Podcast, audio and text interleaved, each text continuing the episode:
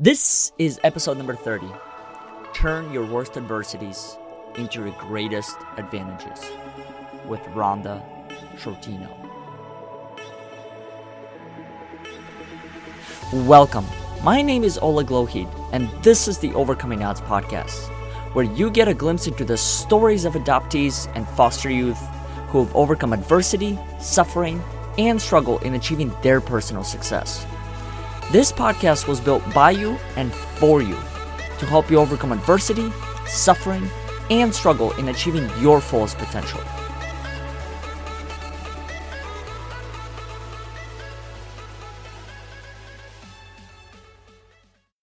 Before I introduce today's guest, I would like to make a brief announcement and invite all of our listeners to our upcoming seminar on June 23rd in Austin, Texas. A seminar where you'll have a chance to connect with hundreds of people who are going through a similar transformation that you are. A seminar where you'll hear from speakers from all over the country, including Jen Bricker, Anne Heffron, Leslie Johnson, Adele Harris, Joshua Banks, Peter Strople, and myself included. For more information, please go to overcomingodds.today forward slash hear me now. Now, let's get back to our guest. Unadoptable, a term that became a part of her identity at the age of seven. She said, My mother asked her neighbor to babysit while she went shopping, but she did not go shopping. Her clothes were packed, her car was loaded, and she moved out of state she never came back. Without further ado, please welcome Rhonda Sciortino. Rhonda, welcome to the show. If you don't mind, I would like you to start off by telling our listeners a little bit about your background and your upbringing and some of the reasons why you were in foster care. I didn't ever get adopted. Mm-hmm. Um, as a matter of fact, when I was seven years old, I was labeled unadoptable um, the so the short story is that um, the newness and novelty of having a baby wore off really quickly with my mother. So she asked a neighbor to babysit while she went shopping, but she did not go shopping.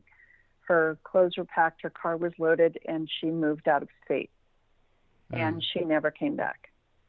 And so, um, in those days, in the 1960s, um, if if a social worker could find a family member who was willing to take the child, um, you know, they basically just, you know, slowed the car down, pushed the kid out with the relative, and that was the end of that. Like your case basically, you know, almost closed. And so I'm being facetious, but you get the point. Mm-hmm. It wasn't like it is now, you know, um, where there are continued services and so on. And so I was placed with maternal grandparents. My grandfather was mentally ill, and my grandmother was um, a, an alcoholic and an addict.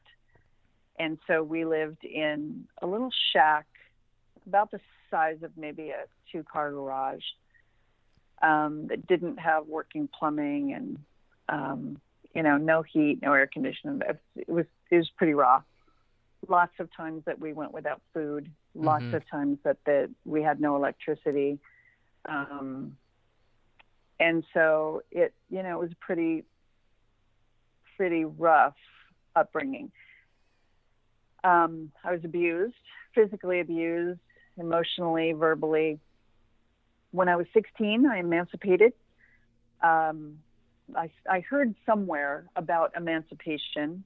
Um, I sort of I, I related to what you shared about your story in that you know some somehow you heard or thought about you know oh here's another option. Mm-hmm. and so I went I, I actually um, hitchhiked. I got rides down to the courthouse and and I waited all day and I didn't know you were supposed to go with a social worker or you know there was a, a, a, a prescribed way to do it. You know I just waited around and I talked to everybody and I and I asked if anybody knew about um, emancipation oh my goodness, I was there all day. You know, I was hungry. I didn't have any money. Um, I, you know, I didn't have any food, and and you know, the day was going by, and finally somebody took pity on me. I think it was a bailiff or somebody who took me back into a judge's chambers, and that judge said, okay, you want to emancipate. All right. Well, so you're going to need to have a job. You're going to need to have a place to live. You're going to have to come back here and show a paycheck. You're going to have to show a utility bill mm. for, um, you know, that you have a place to live, mm-hmm. that you're paying utilities. You're going to have to have a checking account, a savings account. You're going to have to have uh, show that you have transportation, and then I'll grant your emancipation. And and then I look back on it now and I think, oh my goodness, that guy was just trying to get rid of me. Um, you know, he just gave here I'm a 15 year old kid and he gives me this laundry list of you need to have a job, you need to have this and that. Well, I just to me it was like, okay, okay, yeah, okay, got it. Well, so I went back to the high school where I attended and and I, I went to the office and I said, okay, so I need to get a job. Can you help me get a job? And and they actually helped me um, find two different interviews. One was with an insurance agent I didn't know what insurance was. I'm not even sure I could spell insurance. and that, that man hired me. And so I saved every penny that I could save. And I bought a car. I bought a car before I had a driver's license. I had a checking account and savings account. You know, the judge didn't say how much money had to be in those accounts. Mm-hmm. So what, you know, I, I don't know if I had like five bucks, whatever I had, I had you know the little the little books to show that I had the the accounts. And so about six months later, I went back to that judge and I had paycheck stubs and a pink slip for my little car. I didn't say what kind of a car, you know, it was like mm-hmm. pretty rough car, but it was a car. And um and a utility bill from an apartment and he granted emancipation. So I've been on my own since I was 16 um, that insurance job was the best thing in the world because I had no idea that that little job with that guy who took a chance on a very, very rough 15 year old kid would lead to a 40 year career in the insurance industry. Wow. And so, um, for most of my career, I have insured, protected, defended, and helped to manage risk for private nonprofit child welfare organizations, or in other words, in my language, it's the, the good people and organizations that take care of abused kids. Mm-hmm. Um, I've analyzed the way foster kids and caregivers get injured or killed. Um, that's probably the most significant thing that I've been able to do over the past 25 years is is to identify the hours of the day, the months of the year, um, where kids in foster care are most likely to get injured, and then to provide that data to the people with all the initials after their names who know how to write program around, you know, that information. Mm-hmm. Um, so it's been very rewarding to, I mean, as as much as it's been very, very, very emotionally challenging to hear about to me like the ultimate tragedy. A child who's abused goes into foster care and gets killed in care. Mm-hmm. um, you know it's it's it's very i don't know i didn't know how to um, properly um, articulate it. It's it's really really um, challenging. It's like you absorb the pain of all of that. But the good thing is, and I'm a big believer that, you know, like like as you shared about, you know, looking at hardship for the purpose really of identifying the takeaway. Um, looking at all that tragedy hopefully has allowed us to prevent future tragedy. Mm-hmm. And now we're looking at foster care differently. Yep. You know, and and so um, anyway, I I think I uh, gave you way more than what you asked for. Like, sorry. where where did you look for inspiration during that abusive upbringing? And then the second question I would have is, and th- this is a question that I I hear a lot throughout different interviews that we've had, is that when there's abuse in a household, how do you speak up? Who do you who did you talk to? Ah. Like how and what can other people do that are in a similar position right now that may be listening to this? What are some action steps they can take in order to get out of that situation? Mm. That's those are some those are some very powerful questions. Um, for me, it was a different it was a different time in our in our nation's history. Mm-hmm. I mean, mm-hmm. for example, teachers were not mandatory reporters. So I could go to school with, you know, two black eyes covered in bruises and and um, you know, cigarette burn marks in my arms and nobody mm-hmm. would call social services. It it just you it was a it was a time when in in our nation when people sort of had the attitude of what happens at your house stays at your house. Mm. So I didn't tell anybody. I was very ashamed. I was ashamed that my parents left. I was ashamed of how I lived. I was ashamed that nobody wanted me. So the last thing I was going to do was talk to anybody about it. Um, how I coped and which I don't know might be helpful to somebody. There were a number of of coping skills that I picked up. Mm-hmm. Um, I learned how to redirect conversation. So, um, you know, if if it, I learned how to read people and read micro expressions, so that I could tell within literally 10 to 15 seconds of coming home from school if it was going to be bad that night. Mm-hmm. And so if it was going to be bad, I could pick up on, you know, um, conversations, words that identified that it sounded like it was going to be, you know, it wasn't going to be good that night. And so the redirect that I learned was bringing up something about, oh, you know, hey, did you see what that neighbor down the street did? You know, something that everybody could agree they didn't like that person mm-hmm. or um, or you know something of that nature that was that was totally off topic and and they followed it very often they would follow the redirect and all of a sudden the tension was diffused um, i wasn't one of those kids that had this you know that was funny and witty and and could you know make a joke and crack everybody up and release the tension that way. But but i learned to do i know a lot of people use humor you know um, mm-hmm. as a as a coping, coping skill. mechanism. Yeah for me it was it was more about redirection. Um, so hopefully that'll be helpful to somebody you know who's listening. I learned when to hide. I learned when to run. I learned when to you know get out of the house and just stay gone. Um, I learned, you know, there's just there are just things that you pick up in order to mm-hmm. survive. Mm-hmm. Now, were were a lot of these situations? What what caused a lot of this anger? What was it? Was it the alcohol? Was it the things that you were actually not doing right? Like, um, you know, I was burned with a skillet of hot oil when I was four years old. So I don't know what I could have done wrong at four years old mm-hmm. to deserve that kind of punishment. Um, it's it's it's difficult to describe um, living with a mentally ill person.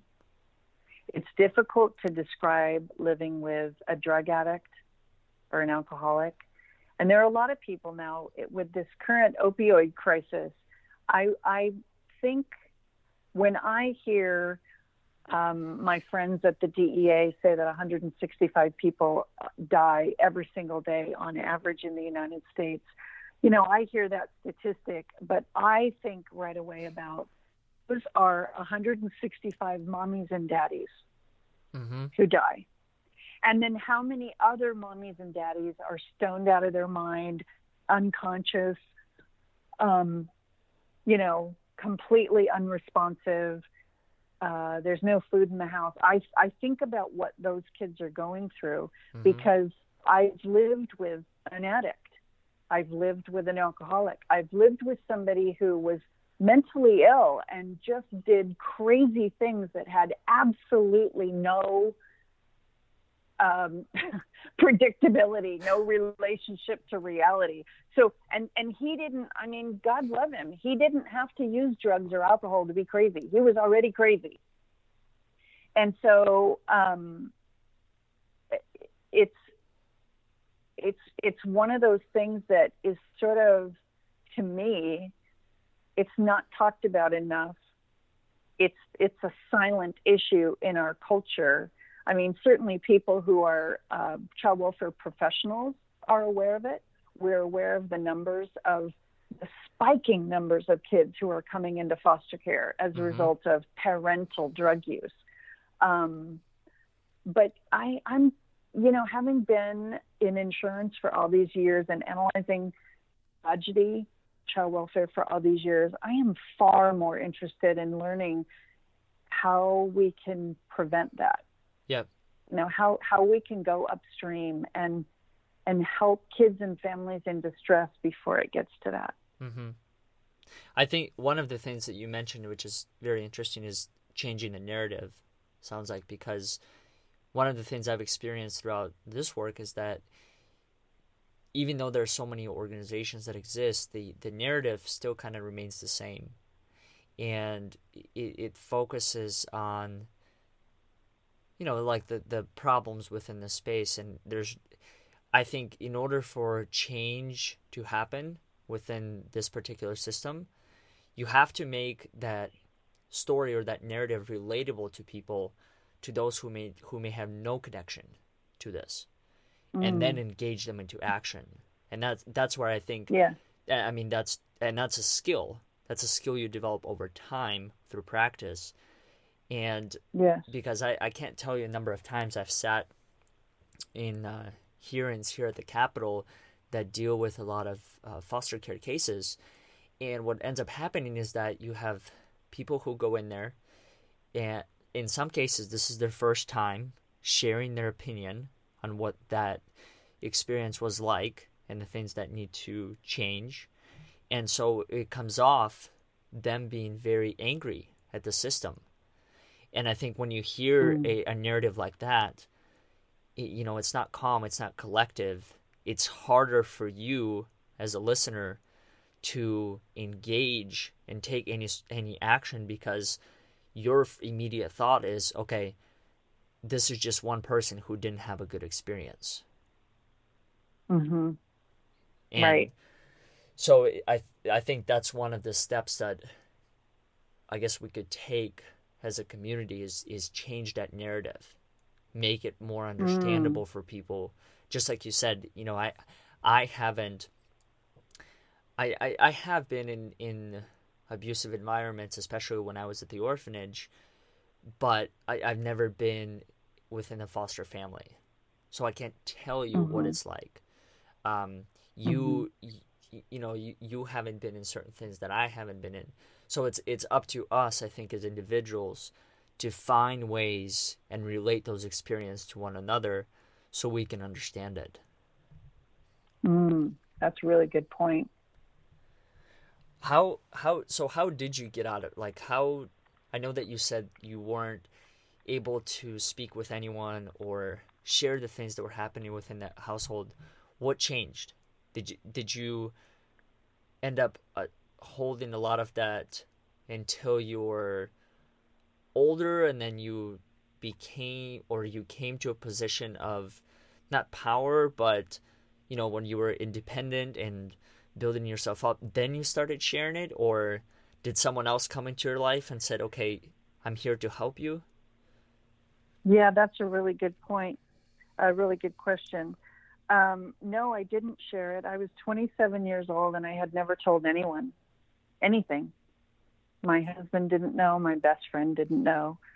I it was it was very shameful for me and I think for a lot of people, and, and you know, maybe partially that's from the time that I came from, um, it wasn't, um, there wasn't a lot of understanding mm. about it back then.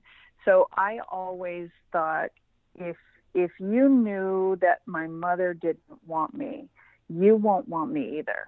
Mm-hmm. Um, so and and being labeled unadoptable by my social worker and having the having the file closed um, i heard the word unadoptable spoken, but from the time that word left the social worker's mouth, something happened to it in the air before it came into my ear. Because what I heard come into my ear was not only she's unadoptable, she's unlovable, she's unwanted. Nobody's ever going to want her.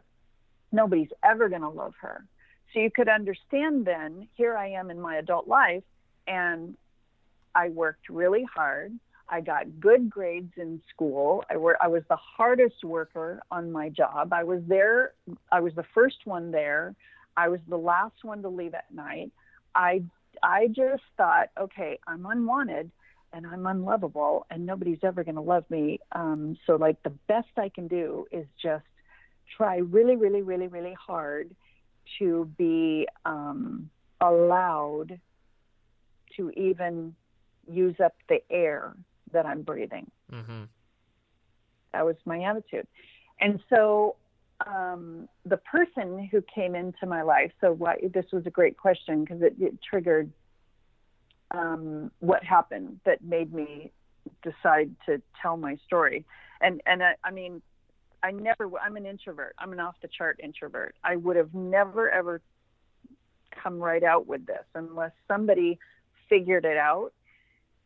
And then I would have never written my book, mm-hmm. uh, the very first book, From Foster Care to Millionaire, and then been on the Today Show and, you know, telling my story on stages and media outlets all over the United States. I would have never done any of that if it hadn't been for one person who figured it out and showed me that it was okay to have been abandoned and abused, and that it was not a matter of shame, that it spoke more about the people who did those things than about me. Mm-hmm. I didn't know that. So I was 27 years old, and it was the CEO of Hillview Acres Children's Home, which was, it's no longer around, but for 80 something years, it was a residential care facility. It had originally been an adoption um, agency, an orphanage, and an adoption agency. And so I used to um, volunteer time there, but I never told anybody anything about my childhood, my background. And it was the CEO who said something to me, and he was very intuitive, and, and he had been adopted, and mm. then he had become a foster parent and an adoptive parent, he and his wife. Um, and he said something that I can't remember the words that he spoke but I remember looking at him like, oh my gosh, you know. I saw it in his eyes. He knew. And and he and he didn't dismiss me. Mm. I always thought if anybody found out I came from the wrong side of the tracks, mm-hmm. I came from the wrong, you know, wrong family, um, and all of that, that immediately that would be the end of that relationship. And it wasn't. And well, in fact, it was the beginning. Mm-hmm. What was the reason for some of the shame you were experiencing? Was it the fact that you didn't want to disappoint your your family about the things that was happening, or you know your your foster parents, or was there was there anything else? Um, the shame is in being alive, being born to people who don't want you. Mm-hmm. And I think it's interesting to me that you, at your age, ask asking even asking that question of somebody my age. Mm-hmm. Because I can't, like I said, I came from a different time. I came from the 1960s when it was still illegal where you live in Texas. It was illegal for a Mexican man to date a white girl. Mm. It was illegal for a black man to date a white girl. Mm-hmm. I mean, this this it's like I'm talking about something that was 500 years ago, right? I'm like an alien from outer space having a conversation with a millennial because I'm saying to me, it's it's obvious. Like in those days, okay, if you were the child of parents who got a divorce, people looked at you differently because you came from a broken family. Mm-hmm. Mindset no, I, I came from the 60s, but the mindset up probably really prevalent in the 50s, I don't know, maybe before then, and, and into the 60s was that if, if a child was um, mistreated, and depending on the severity of that mistreatment, the child was too broken to be fixed. Hmm. In fact, I heard that at a conference. So all the years that I insured um, good people and organizations that take care of abused children, I always went to their conferences and I would sit in on continuing ed um, workshops of social workers and psychologists and whatnot. And I and it's I wanted to learn, so I sat in on everything I could sit in on, and I read everything I could read, and and I knew I would never be a social worker or or a psychologist because um, I just am not wired to do that kind of thing. Mm-hmm. Um, but I wanted to learn, and I remember sitting in this workshop early on, and I was at that time not much older than you are now and and this um, psychiatrist uh, was talking about kids being too broken to be fixed,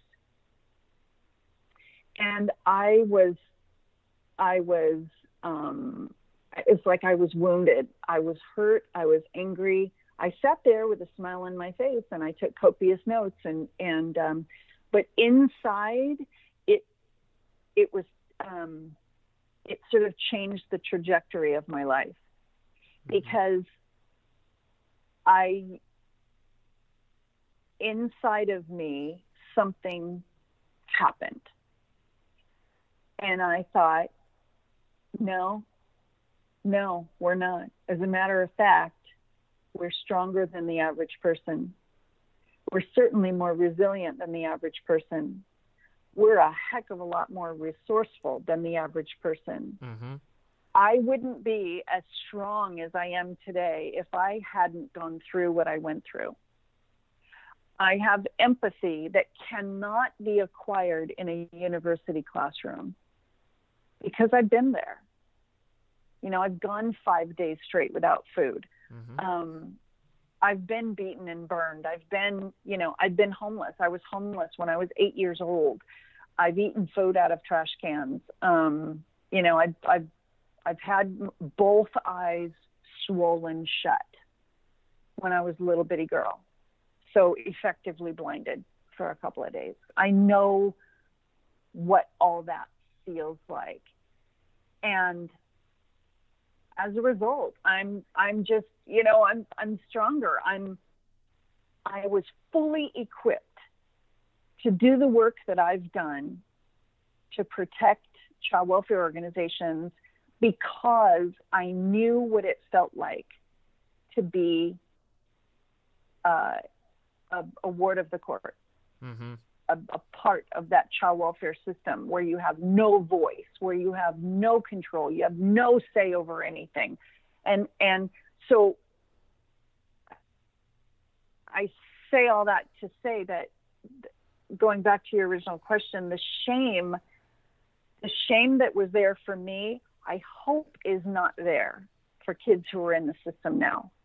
I suspect that there's an element of that for a lot of them, though um, even though the culture has changed, even though we all look at things differently. Like, okay, it's totally normal for a kid to come from a family where mom and dad got a divorce, and it's totally normal now for, you know, for both parents to remarry somebody else. And you have step brothers and sisters, you have half brothers and sisters. Like, you almost need a program to figure it out who belongs to who. It's all totally normal now, right? So we yep. look at all of it like it's totally normal to have mixed race marriages and mixed race kids. So the world I came from was a very different world.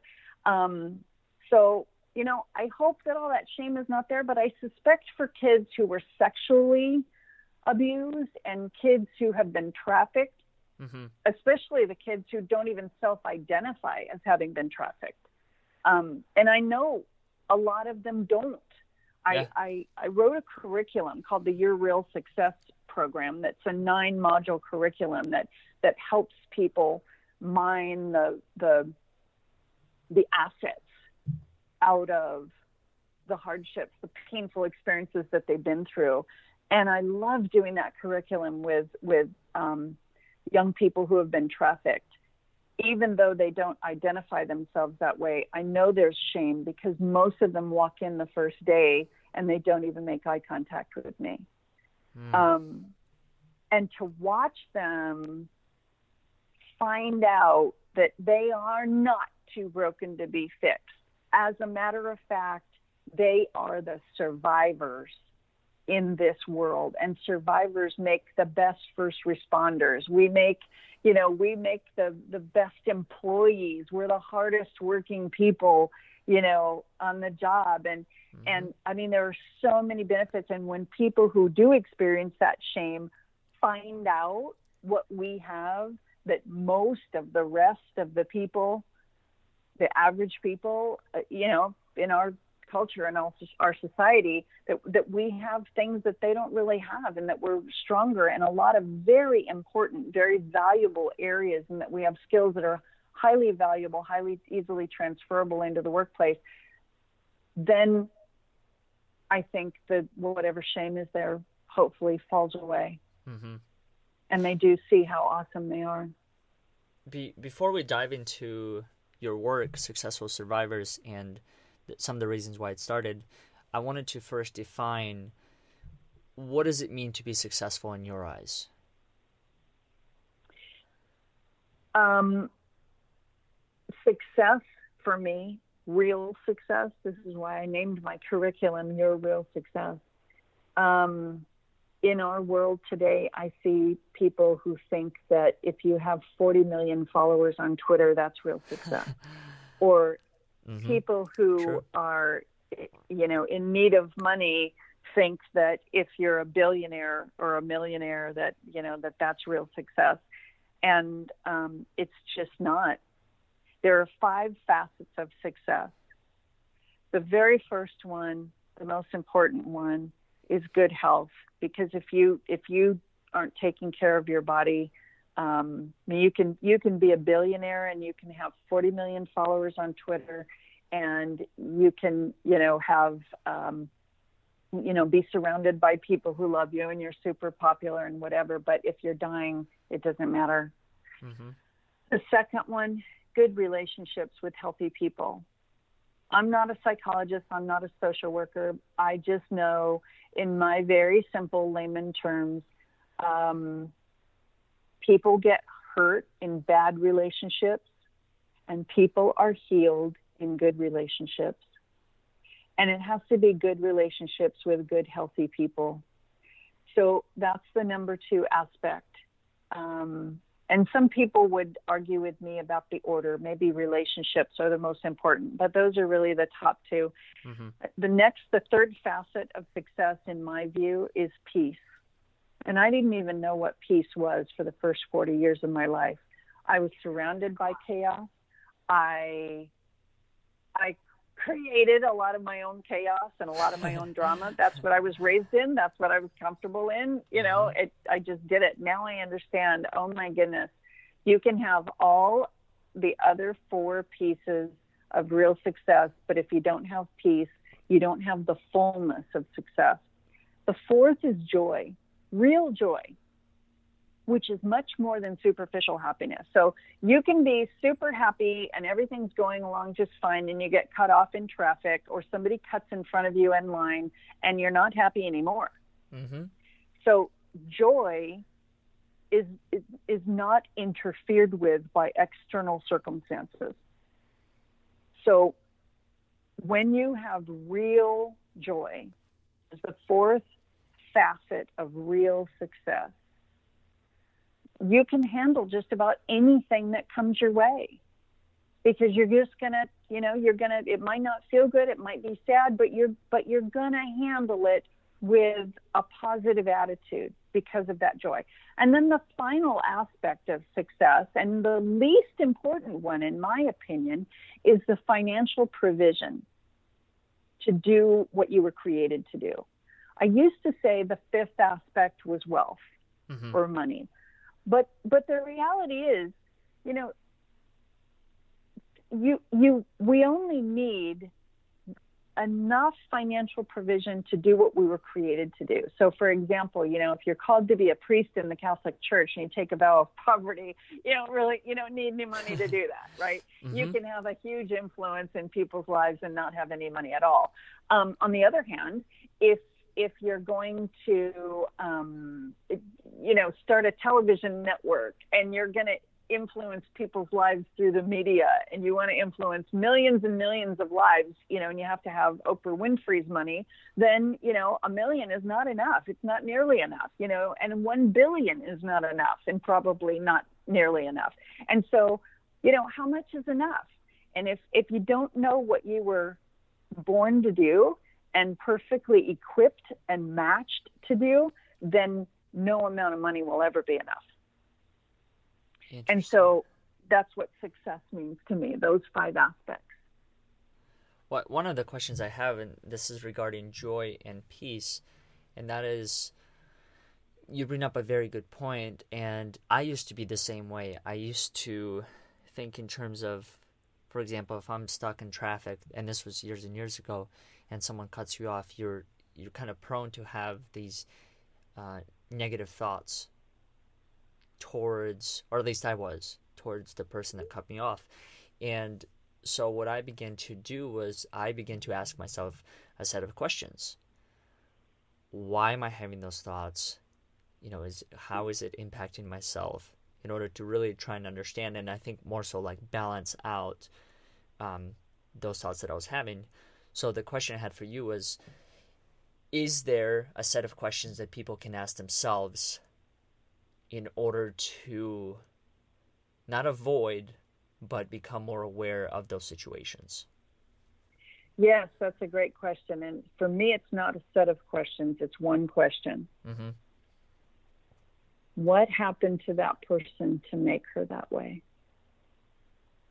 Mm. What happened to that person to make him that way? Um, it's it really is a, a paradigm shift that you go from being angry and it's a natural thing wait a minute you cut in front of me in line now you uh, especially for somebody who's already been mistreated mm-hmm. in in their life they will you know i mean for many many years i just automatically went into you know this mindset of what am i chopped liver over here hello, like you don't see me? Am I invisible? Oh, you think I'm nothing? I'm worthless? That you could just cut in front of me in line? I didn't say those things. I'm an introvert. It's mm-hmm. all in my head going on. Oh, yeah. And then I would shift into, yeah, that's right. I'm worthless. I'm nobody. Go ahead.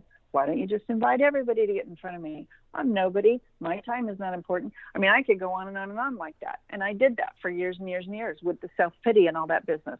And so, um, the the whole movement nowadays um, toward um, trauma informed approaches with kids has has I've adapted that in my mind. I don't take a trauma informed approach only with people I know who are in foster care or who have been in foster care. I take a trauma informed approach with everybody on earth. So if the cashier at the grocery store is snippy or rude or just ignores me, I don't get offended. I, I, you know, you would have to notify me ahead of time if you wanted to offend me, because I don't, I just, I don't get offended. I just don't get offended anymore. That's part of that piece. Mm-hmm. I used to get offended probably a minimum of 99 times a day, you know, because I was just walking around creating my own chaos. Mm-hmm. Um, and when I decided that I, I actually saw peace and I wanted that, then I realized, oh, I have to let go of self pity. I have to let go of offense. And actually, for me, it's something, it's a scripture in the Bible. I couldn't even tell you where it is, but there's some place in the Bible that says, don't take offense. Mm-hmm. And I was like, don't take offense. How could I not take offense? People are rude. People are, you know, I mean, you just, you don't even have to take three steps before somebody offends you and they say something ugly. And I mean, nowadays, my goodness, the bull, the cyber bullying and, mm-hmm. you know, you say one thing on Twitter that you, you know, it came out wrong or it didn't, you know, it's a joke and it didn't yeah. translate well or whatever. I don't know. I, I'm not, I'm not really a Twitter person, but a lot of times jokes for me, you can say something verbally in context of a whole conversation and you know people think that's pretty funny and you try to type that exact same thing out into 140 characters and it's not funny because now yeah. it's not in context right yep. Yep. and so I, i'm not saying what i'm saying to defend anybody or what they've said or not said or whatever it's just an observation that i have that i think okay I, we don't have probably the time to figure out how to put everything everybody says into into um, context and and whatever. I just decided I'm going to give people the benefit of the doubt. Mm-hmm. And unless you let me know that you really are trying to offend me, if you say something that's rude or obnoxious or you know the average person would take some kind of offense at it I'm going to look at it and say, what happened to you in mm-hmm. your life that made you that way? And we just might find in asking that question that that person just found out that they've been diagnosed with cancer, or maybe that person's um, most important important person in that person's life is is um, is dying, or maybe their spouse just they just found out that their spouse is cheating, or maybe they just found out that their child is using drugs, or maybe they just got fired. We don't know the the private personal struggles that people are dealing with. Mm-hmm. And we don't need to know in order to have empathy and sympathy. We can just choose to just not be offended. Mm-hmm. Right? And so that's, I guess, I think that's a very important, le- very important lesson. And I've begun to implement this in my life. And that is, I, whenever there was, um, whenever I would receive let's say negative feedback or um, something along those lines, the question I always ask myself, and you, have nailed it, and that is first, you, I think you have to become aware of your thoughts and your state of being, and understand, okay, is it me? Am I am I truly doing something wrong? And if it's not you, then it's it's something that the other person's going through. And so when I when I mm-hmm. noticed that, I, I mean, it had an immediate impact on me. And it made me understand mm. that okay if it's not you and if it's the other person how can you help the other person?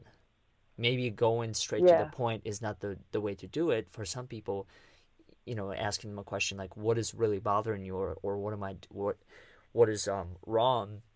But more so starting that conversation slowly because one of the things i've learned is that we're all at very different points of engagement within our lives when it comes to a lot mm-hmm. of topics.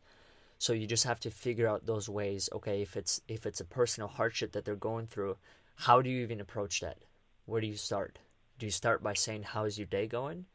Do you start by going mm-hmm. in deeper? You know what like somehow figuring out is it family related, is it work related, and so that that's and I, I love that you said that because that's a i think it's a very important approach to take and I do think I do think and know because I live it when you become self more self-aware of your actions the world truly becomes a better place.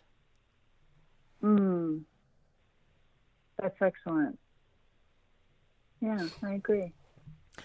Fi- final thought for today's episode, and that is when the odds are completely against you, what are some core fundamental principles that you always refer to?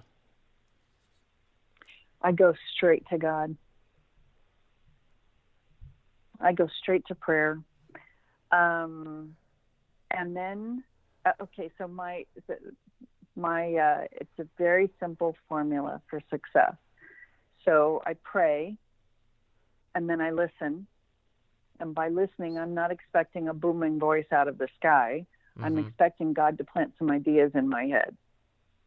Mm. Uh, so the ideas that I get in my prayer time or directly afterwards, like call this person, send an email to that person. Um, it's it's uncanny. I can't tell you. Um, I mean, I've lived a lot of years on Earth, so I can tell you by now there have been so many times that I literally can't tell you the times where I've picked up the phone and just randomly called somebody, and they and they literally pick up, like not their secretary, not their assistant. They're never sitting at their desk. They're never picking up the phone, and boom, they pick up the phone for me. And so, um, so I, I pray, I listen. The third is I act. Mm-hmm. So, regardless of how wild and crazy it might be, um, you know, write a letter to the president, whatever it is, whatever, whatever I hear when I'm listening for answers, I act on it without regard for um, how foolish it, it may appear to some people. I, I don't care because I figure God didn't give that direction to that person. Mm-hmm. So if it seems absurd to somebody else, that's okay. That's really their problem. It's their I'm life. only it's their life and I, and I'm responsible for me. I'm mm-hmm. just responsible for me. So um, so that's it. It's pray, listen, act, and then repeat. And and that's my that's my formula for success. And I've built two very successful businesses. Um, built um, an incredible, you know, investment portfolio, and um, I have all five facets of success. I've been married to my awesome husband for almost 28 years now. Oh, have wow. an amazing family. Congratulations. Yeah, I mean, we just if I if I told you how good my life really was, you would literally think that I was lying or bragging or delusional. Because to go, you know, I mean, I really think the United States of America is probably the only place on earth where you could go from being a homeless little girl eating out of a trash can to, um, yes. you know, living in the places where I live. One hundred percent, correct. Yeah. Um, yeah, living the life that I live and and um, you know just about to release my i think it's eighth book kindness quotient will be released on july 31st and then later this year um, probably right before christmas we'll be releasing 30 days to happiness. And so i'm i mean where else could Mm-hmm. i have that? You know it's just an amazing life. We're launching the love is action community initiative that engages stakeholders in helping uh, kids and families in distress, hopefully before they're abused, before they're trafficked, before people become homeless. Mhm. Um, and uh, and then my Your Real Success curriculum, um, being able to really change the trajectory of people's lives, actually helping them change their own trajectory, and in mining the lessons out of what they've been through, and and um, putting together the clues for their purpose, you know, why they were born. That's really amazing. It's really awesome. And um, I that's I, I want everybody within my influence to find and fulfill their good purpose and have their five facets of success. Mhm. My success is helping other people get theirs.